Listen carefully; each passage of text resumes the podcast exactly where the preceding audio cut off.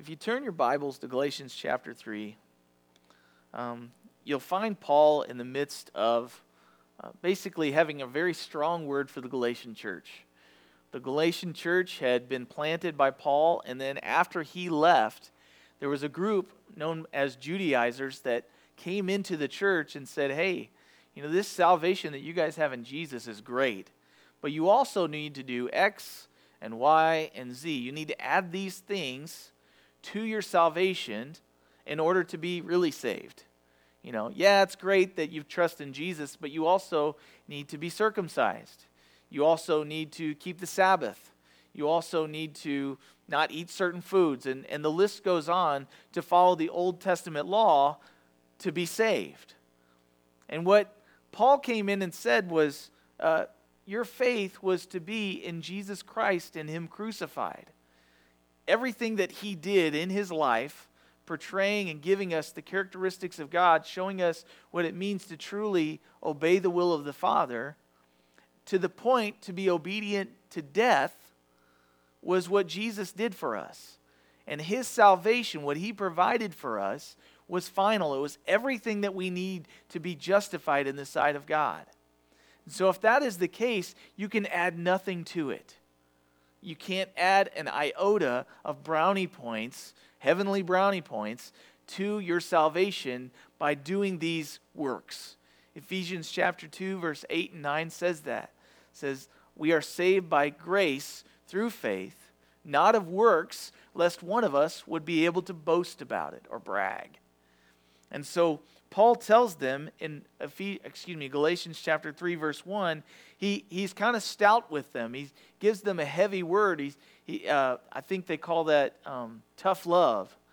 He says, Foolish Galatians, what are you doing?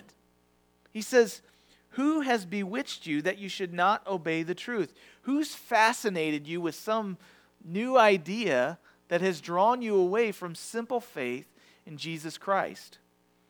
Before whose eyes, in other words, you guys have seen Jesus Christ clearly portrayed among you as crucified. He says, This only I want to learn from you. Did you receive the Spirit by the works of the law? And so he goes on to give this testimony of how we come to faith in Christ, and as a result of that, we are born again, John chapter 3, to a living hope. And then he calls us to this life of faith in the Son of God, Jesus Christ. And then he gives us the Holy Spirit as a seal that basically guarantees our passage through this life. And the Holy Spirit was a promise that was given to those who believed in Jesus from afar off. From the Old Testament till now, there was a promise, and the, the prophets actually spoke of it how one day you would no longer approach God on behalf of someone else or be have a priest approach God for you, but the living God, the Spirit of the living God, would dwell in us as his temple. And he talked about that in 1 Corinthians, where he said that we are the temple of the Holy Spirit, the very presence of God inside of us, giving us the power to say no to sin, giving us the ability to no longer uh, just be kind of guided by our own fleshly desires, but now a, an ability to say no to sin and to, to obey God. And so he said there that basically we are justified by faith alone in Christ alone. And because of that, being justified by faith, the law, we can never be justified by it because all the law does is show how sinful that we are. And so he kind of develops that point this week in the second half of chapter 3. He starts in verse 15. Well, before that, in last week, he actually said that all the law does is bring a curse on us. And that curse is basically that all have sinned and fallen short of the standard of the law. The law basically says, don't do this, this, this, this, and this. And if you obey these things, then you'll live by them. Basically, they will keep you safe from transgressing against God. But what the law does is it condemns a man because if he breaks one point, one point of all of the commandments, I think there's 613, we know the top 10 as the law, but there's 613 commandments in the first five books of the Bible, the Pentateuch. And because of that, if we break one of those, just one, the sinner is condemned to death. And so you go, well, that's not good news. Exactly. So for the Judaizers to come in and say, hey, um, you're saved, but you need to follow the law, they're bringing them back into slavery to a law that could never save you, it could only condemn you. So the question becomes why did God give the law after the promise that he made to Abraham? So we'll get to that. But in verse 15, he starts in this week's passage by saying, Brethren, or brothers and sisters, I speak in the manner of men, though it's only a man's covenant, yet it is confirmed, no one annuls or adds to it. Now, to Abraham and his seed, the promises were made. He does not say, and to seeds, plural, as of many, but as of one, and to your seed, who is Christ. And this I say that the law, which was 430 years later, cannot annul or make void the covenant that was confirmed before God in Christ, that it should make the promise of no effect.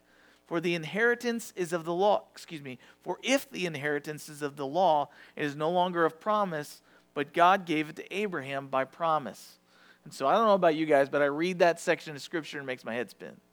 Because Paul uses quite a bit of technical language. I'm not a lawyer. Anybody else in here a lawyer? Hopefully not, because I'm going to butcher this thing. But the reality is, is Paul is a very technical speaker. He gets down to the, the nuts and bolts. So I'm going to try and package this in a way that I can understand, and hopefully you're more on my level. Because I'm not at Paul's level. I'm reading this going, it seems like to hear I'm listening to a court case. I'm reading the proceedings that were typed down by the court secretary. And so what Paul is saying is that if salvation does not come through obeying or keeping the law, then why did God give it in the first place? What was the point of getting the law if it couldn't save us? Doesn't God only give us what we need? And the answer is still yes, by the way. We're going to kind of unravel that. But he's giving us the relationship between what God did for Abraham, he gave him a promise, and the law that was given through Moses. Now, God gave Moses the law. God's not contradicting himself by giving things that two things that seem to contradict one another.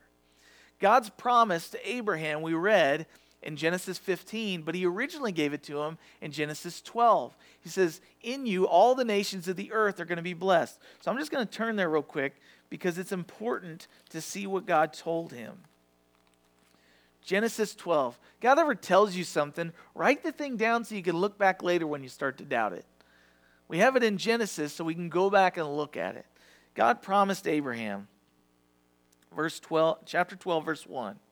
Now the Lord said to Abram, he early on he was called Abram, and then God gave him a new name, Abraham, which means father of nations, plural. But at the beginning his name was Abram. We won't get into that today. But he said, the Lord said to Abram, Abram, get out of your country, leave your family, leave your father's house and go to a land that I will show you. So that was the first thing that God told Abram to do.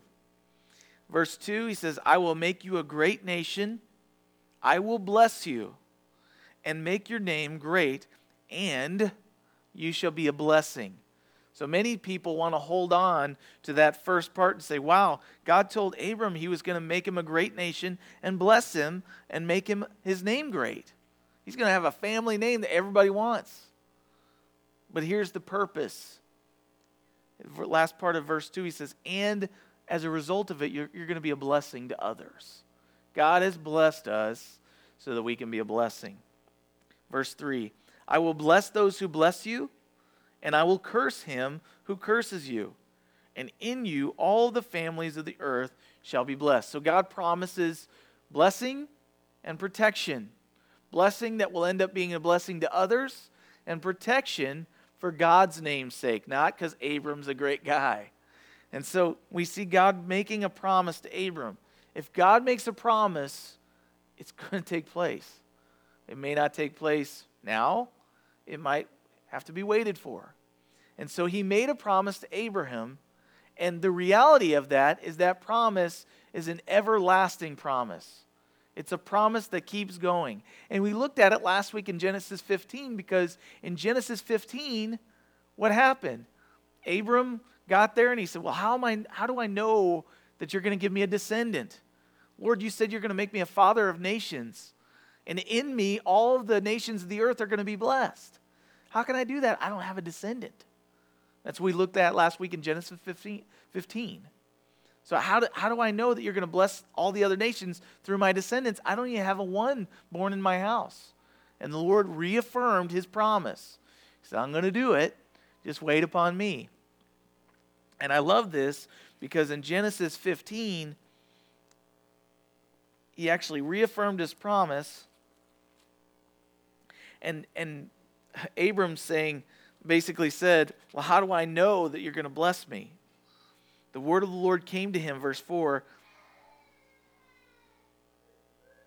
He's not happy. He's not.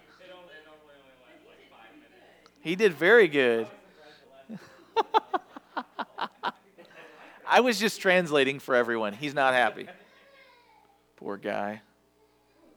So the Lord, he, he made a promise, and then uh, Remember last week we talked about the, kind of a creepy passage. I call it a creepy passage.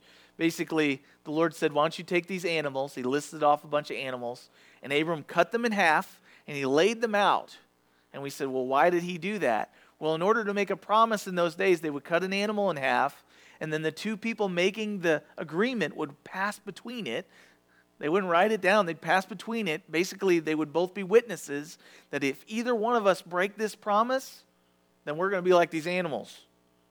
We're going to be dead. It's going to be over. So don't break the promise, right? You get the simple message. But what happened is that when the promise was getting ready to be made, Abram fell asleep. And then the only person that passed through it was the Lord himself. So the promise was not made based on Abram's ability to keep the promise. The promise was made based on God's ability to keep the promise. And I love that because I'm a promise breaker. I, I, break promises all the time. Not always because I mean to or because it's inconvenient. I can promise Lucy one thing, I get doing three other things, and then later Kelly will go, Hey, you kind of told her you're going to do this. Oh, the last thing I want to do is break promises to my daughter. I want her to know that I'm someone that can be trusted. I want her to know that I, I, I want her to trust the Lord who makes me a promise keeper. But God's promises, He never breaks them, He never forgets, He never falls asleep. He's not asleep at the wheel. So I love this because here we have back in Galatians 3 the promise was to Abraham and to his seed, singular. And what Paul points out is his seed was Jesus. It wasn't Isaac, it wasn't Jacob. The promise was in the descendant by the name of Jesus Christ. Jesus means God is my salvation. Joshua is the name. And so that promise was being fulfilled that he made in Genesis 3, verse 15. In the very beginning of the Bible, right after the fall, the Lord said, Hey, because of what has happened here, because of this breaking and eating the fruit from the tree that I told you not to eat from, there's a curse involved. There's going to be enmity between the seed of the serpent Satan and all of his henchmen, if you want to call it that, and the seed of the woman. And there's only been one seed of the woman ever born, and that's Jesus Christ, conceived of the Virgin Mary by the Holy Spirit. And so we have this promise being fulfilled and explained here. So Paul says, I speak in the manner of men, though it is only a man's covenant, yet it is confirmed. No one annuls or adds to it when you make a covenant with someone, if you and I would make a covenant or an agreement with someone, a promise, the only one who can break that is the person who made it. The only one that can change that agreement. Say you have an agreement between you and another business person, or you and a, a bank that you're going to buy a house from. The only one that can change that agreement is you. Maybe you want to get a second mortgage. Maybe you want to change the mortgage. You want to pay it off sooner and you want to change the language in it. The only person that can go and change that agreement is the one who signed it. Someone else comes along and changes it that didn't sign it, they're going to go jail. That's fraud. So the Lord is the only one that can change that promise, no man. Now, to Abraham, verse 16, and his seed, where the promise is made. That promise was made to Abraham and his seed. The promise was made to Jesus. How cool is that? God made a promise with himself, and he confirmed it by himself. He can, he's the only one I can know that can do that. He's God in three persons, but in one. I, my mind, you know, there's all these illustrations that don't really wrap your mind around it. But then it says, and to your seed, who is Christ. Verse 17, and this I say that the law, which was 430 years later, cannot annul, cannot change, or make void the covenant that was confirmed before by God in Christ, that it should be make the promise of no effect. Listen to this. When God made the promise to Abram, who made the promise? God the Father, God the Son, God the Holy Spirit. So when that promise was made, Jesus was involved in that. The Trinity was in agreement. And so I, I, always think about the Father making a promise to Abram, which is true, but Jesus was involved in that agreement. Knowing full and well the lamb that was slain before time began, Jesus Christ knew that he was going to have to suffer the cross, despising the shame, and give his life for the ransom, the redeeming, the buying back from slavery of all mankind, all those who would put their faith in him. And so he knew this promise that God made to Abram, he knew it would cost him. He was fully aware. He counted the cost first. And so it says, confirmed by, before by God in Christ that it should make the promise of no effect. For if the inheritance is of the law, if we inherit our salvation by the law, then it's no longer according to promise, but God gave it to Abraham by a promise. So if our salvation is from the law, then it makes it better than the promise that God made. And what he's going to make the, the case for here in these next few verses is that the, the law was temporary. The law required a mediator, but God made the promise man to man, one on one. He didn't need a mediator, and, uh, and it's a promise that will be fulfilled long term. So in verse 19, he continues. He says, What purpose then does the law serve? Why was the law given if salvation couldn't be had by the law? And then he answers, he says, It was added because of transgressions till the seed should come to whom the promise was made, and it was appointed through angels by the hand of a mediator. Now, a mediator does not mediate for one only. So, if the, prom- the promise was made with one person, but a mediator is given to help two parties come to an agreement. So, when you're buying a house, this is the one thing I can think of. When you buy a house, there's usually a realtor involved, right? And then there's a seller and a buyer. They don't normally get together and like have lunch. There's usually a realtor in the middle. Now, they make their cut, but basically what they do is they make sure all the paperwork lines up. And then they make sure that this bank, okay, he can get the money, and this bank, okay, will accept the money, and then everything gets paid for and all the stuff in the middle gets done. There's a mediator involved. When the law was given, the law was given on Mount Sinai. It was given by God, Paul says, to angels, and then the angels gave it to Moses. Crazy, right? So it's not firsthand, not secondhand, but the law was given third hand, according to Paul. So there's a, a, a law given, and the law was given third hand. It wasn't given directly by God. I don't know why. It doesn't say here. But he says the law was given. What was the purpose of the law? It was added because of transgressions, because of sin. What's a transgression? Does anybody know? It's a transgression, it's a trespass. Someone that sees a sign that says, purple paint, don't hunt here, and they go anyway. You know? It's, it, it's missing the mark. It means to break or violate. So if there's a target on the wall, God sets a target. The law tells us what his target is. And then we aim for it. We try to please the Lord by aiming for it. And what happens is when we aim for it and shoot, many times, for whatever reason, whether it's because of wind or because we didn't aim very good or whatever, we miss the mark. That's what sin means to miss the mark. Who sets up the standard? Who chooses where the mark is?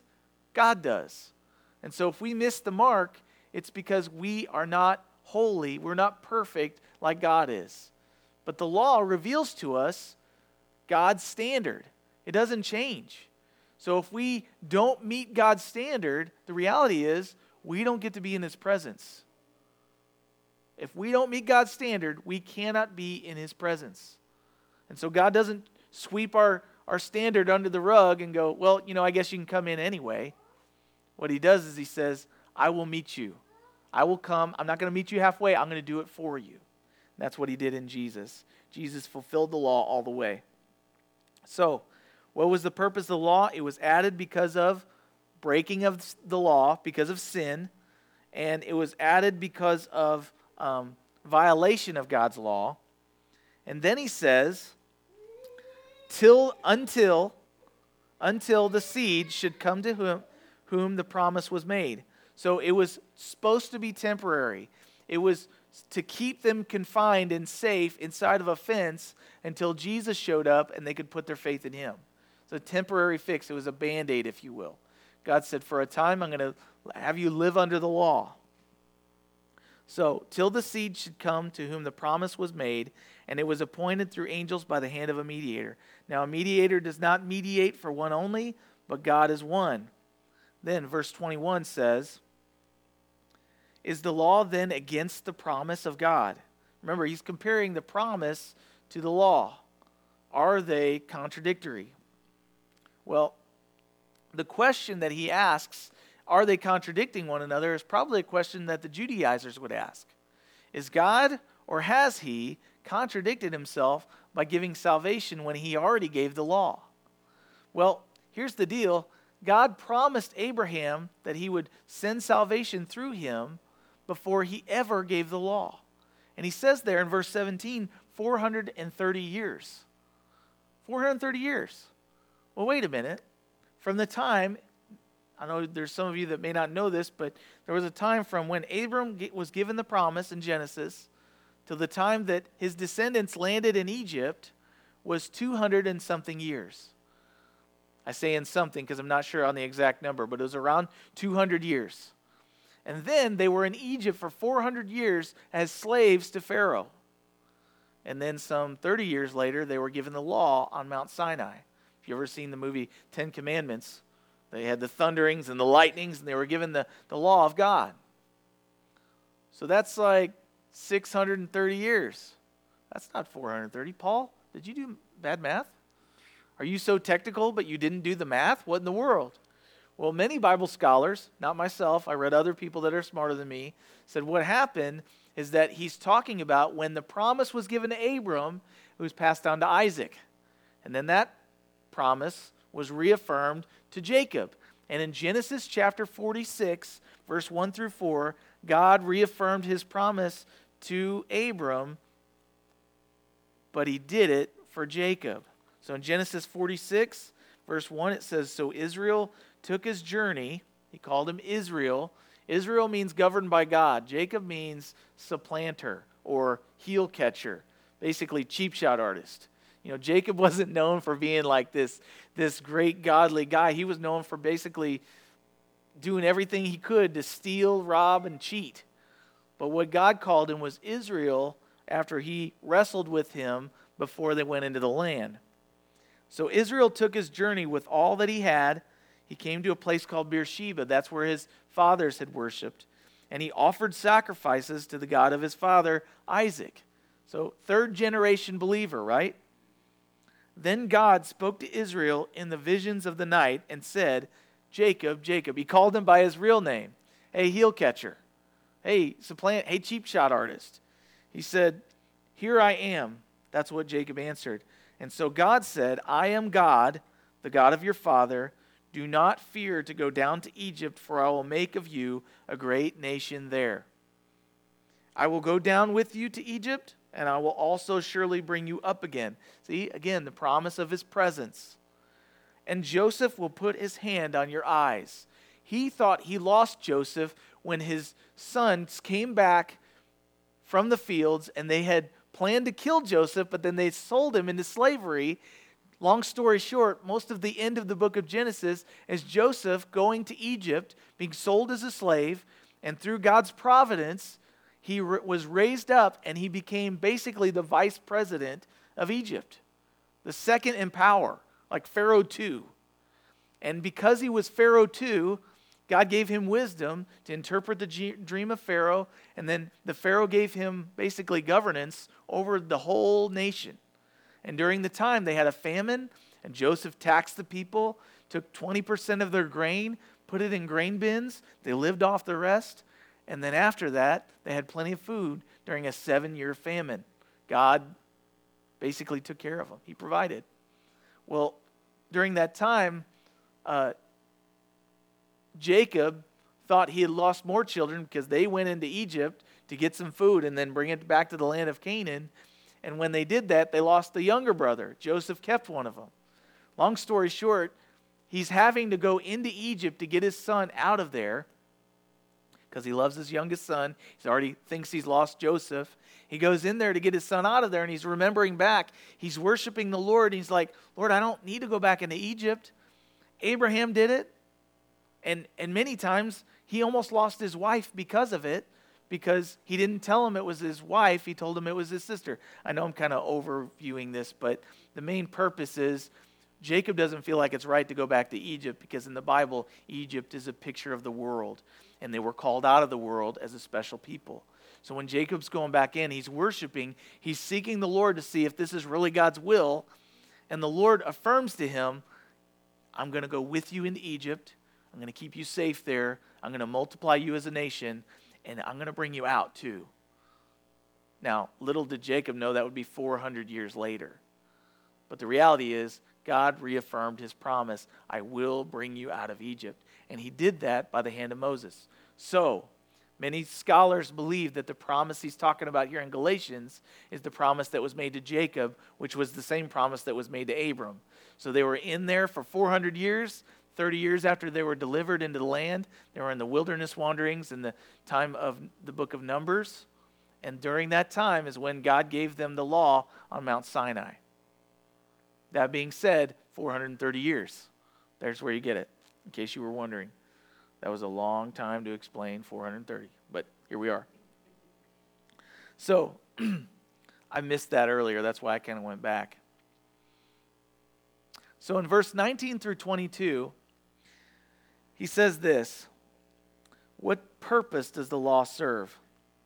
And then in verse 22 through 26, the law, he says, well, let's just read it. Verse 21 Is the law then against the promises of God? And what he's going to say is basically the law and the promises work together like a concrete form. You ever pour a concrete curb, you need a form on each side, right? If you only have one side, the concrete pours out as a big pile and a lump, and you have to look at it and bust it up with a hammer later. But if you have two sides, the law and the promise, you end up having a beautiful curb that is useful for people to run their tires against. And so we have this here in verse 22 but the scripture has confined all under sin that the promise by faith in Jesus Christ might be given to those who believe. But before faith came, we were kept under guard by the law. Who's kept under guard? Prisoners. So it doesn't sound that great, right? But they were kept under guard for their own safety, just like a walled city. Old school cities in, in, in these times would have walls all the way around. Jerusalem had a wall all the way around it, not to keep the people imprisoned, but to keep them safe from enemies from without. And so the, the law was the same way. It was something that kept them confined, all under sin, that the promise by faith in Jesus Christ might be given to those who believe. But before faith came, we were kept under guard by the law, kept for the faith, not kept from the faith. The Judaizers are pretty much keeping the people from their faith, but the law was to keep them until the time of faith came along where they would believe in Jesus. So he says, kept for the faith in verse 23, which would afterward be revealed. Therefore, the law was our tutor to bring us to Christ, that we might be justified by faith. But after faith has come, we are no longer under a tutor. So, the law was meant to be a tutor. You need a tutor when you're struggling in a, in a subject in school, right? You, you need a little extra help, basically. So, what God did is He said, You guys are having a trouble with, you're having a big problem sinning against me. So, rather than you just having to hear from me, I'm going to give you specifically the reins by which you're supposed to, I'm going to give you the outside fence of your yard so you don't run out into the street. So, He gave them the law. And He revealed to them what righteousness means, not to culture, not to our family traditions, not to what we think is right in our own eyes, but according to God's standard. So he gave that as an example. He said, Here's the law. And, uh, but here's the deal the law was meant to be like a mirror in the bathroom. When we get up in the morning, maybe you look in the mirror and you go, Hey, wonder what my face looks like. Wonder what my hair looks like. Here's the deal the, the mirror is meant to show us what we truly look like. The law is meant to show us what we truly look like spiritually in the eyes of God. But here's the problem the Judaizers were standing up, looking in the mirror, going, Oh, I'm dirty. Well, how do I be saved? I'm going to use the mirror to scrub my face off. Can you use a mirror to clean your face? No, you need a scrub brush or one of those little loofahs or some soap. You don't scrub your face with the mirror. So, trying to be saved by following the law is like trying to scrub dirt off your face with a mirror. It, it doesn't work. It was never meant to do that. That's not what it's designed for. It's meant to show us who we really are. And so that's what Paul's saying. He's saying, we don't wash our faces with a mirror, do we? No. Instead, it's God's grace that cleanses us with the blood of Christ. The law shows us that we really are sinners. There is not one baby ever been born that was born not a sinner. It's our nature, it's what we are. the law show here's what Warren Wiersbe said. He said the, the law shows a sinner his guilt. Grace shows him the forgiveness that he can have in Christ. The law proves who we are, that we fall short of the glory of God, and Jesus comes along and says, I'm here to save you. I'm here to deal with your sin. I'm here to take the punishment that you deserve so that you can be saved. So, I think this is interesting because we just a few weeks ago I got to write a little article for the paper talking about two men in the book of Mark chapter 10. And in Mark chapter 10 there's two people. There's the rich young ruler and then there was blind Bartimaeus. Now, I'm not going to talk about Bartimaeus, but the rich young ruler is a man that came to Jesus because he had kept the law his whole life. The law brought this man, this rich young ruler, to Jesus Christ. He was tutored. The man had followed the law his whole life, had everything he needed, came to Jesus and said, What do I need to do to inherit eternal life? So, though he had kept the law, he still had this dissatisfaction with where he was spiritually. So, he came to Jesus and he said, What do I got to do to inherit eternal life? And Jesus said, There's one thing lacking. Take all that you own, sell it, and give it to the poor. And many people get all caught up in the fact that is he calling everyone to sell all their stuff? Like, I don't know if I can handle that. I got lots of. The point is that though this young man would testify of himself, I've kept the whole law, Jesus said, I'm going to judge you according to the standard you've judged yourself. You haven't kept the whole law. You have a problem with coveting. Because the rich young ruler, we know that he did because he walked away from Jesus sorrowful because he had a lot of stuff. And the Lord said to him, You need to give up that stuff because it's going to, you know, like you are worshiping it. Does that mean that everyone that has stuff worships it? No, it's not the point he's making. In that young man's life, he had a problem with coveting. So, had he really kept the law? No. He had only kept the parts that he really liked. he hadn't murdered anybody. Hey, that's pretty good, right? That's your standard. That's kind of a lame standard because lots of people haven't murdered anybody. He hadn't committed adultery. Oh, good job. That's a great standard. You know, like he hadn't done all these things that were obvious to him, but he had a problem with coveting. And so the law, my point is, had taken this dissatisfied, religious, law keeping man, and he came to Christ going, I don't I still don't know if I'm saved or not. If you can keep the law your whole life and still not know if you're saved. So, it did its purpose. It brought this man to Jesus. So, verse 27, what do we do about this? After faith has come, verse 20, 25, we are no longer under a tutor. If you start passing your class, do you keep going to the tutor for help? If you pass your class, do you keep going to the tutor for help? No, because you've received the grade. Verse 26 For you are all sons of God through faith in Christ Jesus. For as many of you as were baptized into Christ have put on Christ. There is neither Jew nor Greek, neither slave nor free.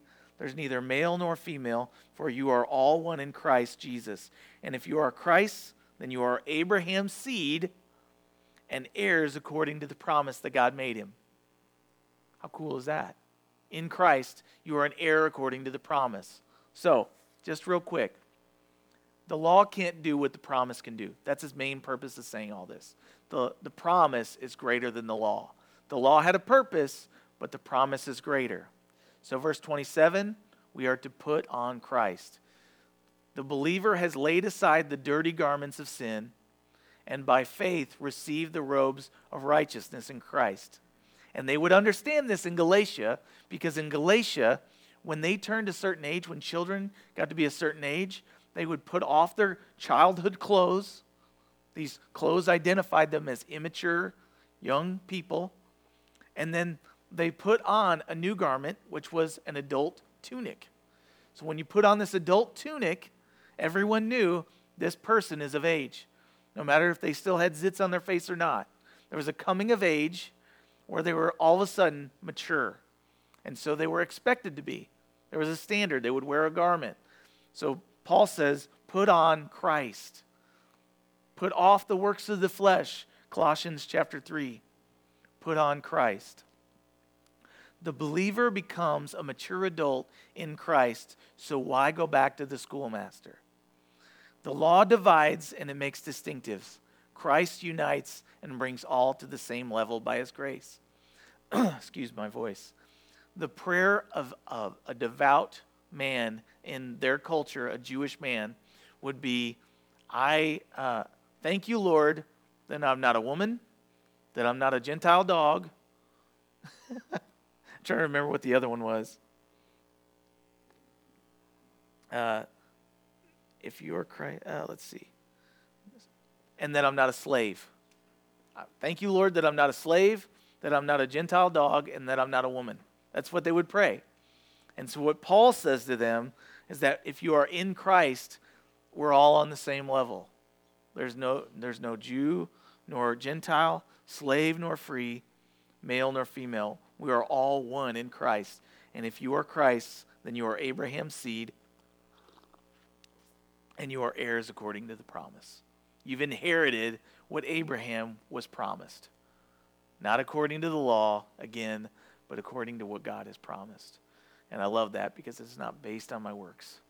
I fail. I'm like Abraham, I fall asleep.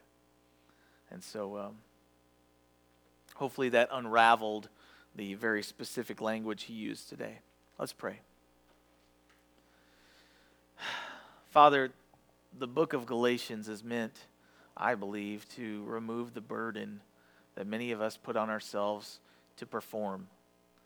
Uh, we live in a culture that is uh, so performance evaluation based. And yet, Lord, I'm so very thankful that you're my Savior, that your, my, my salvation is based on your performance. And because you're perfect in every way, I don't have to worry a bit. So, Lord, I thank you for salvation. I thank, the, thank you that it can be had in no other name given among women, given among men, uh, that we can be saved by faith in you alone. And yet, as we're going to look at in the next coming weeks, uh, let us not live in this freedom to the point where it causes us to be okay with continuing in sin. Paul's going to give a warning that though we have been freed from the law because Jesus fulfilled it, that we are still um, called to live in a way that brings glory to your name. Help us not to let our freedom give us a license to sin and to live in sinful uh, lifestyles. So, Father, we thank you for this book. We thank you for the strong words of Paul. Uh, we know that all of your word is inspiring, and yet some of it is not always as inspiring as others. But Lord, more than anything, thank you for releasing the burden that many people try to put on us, saying that we can be saved, but we also need to do X, Y, and Z. Lord, we've been made free. So, Lord, help us to live in that freedom. Help us to enjoy our relationship with you, no longer because we have to, but because we've been freed up to love you and be loved by you for who we are. And so, Lord, continue to transform us by the renewing of our mind. Continue to change the way that we think about our salvation. Continue to show us the way to walk in this fallen world. We love you and we pray, Lord, have your way in us. And Lord, we thank you that our salvation isn't anything we can earn. Lord, thank you for giving it to us as a free gift. In Jesus' name, amen.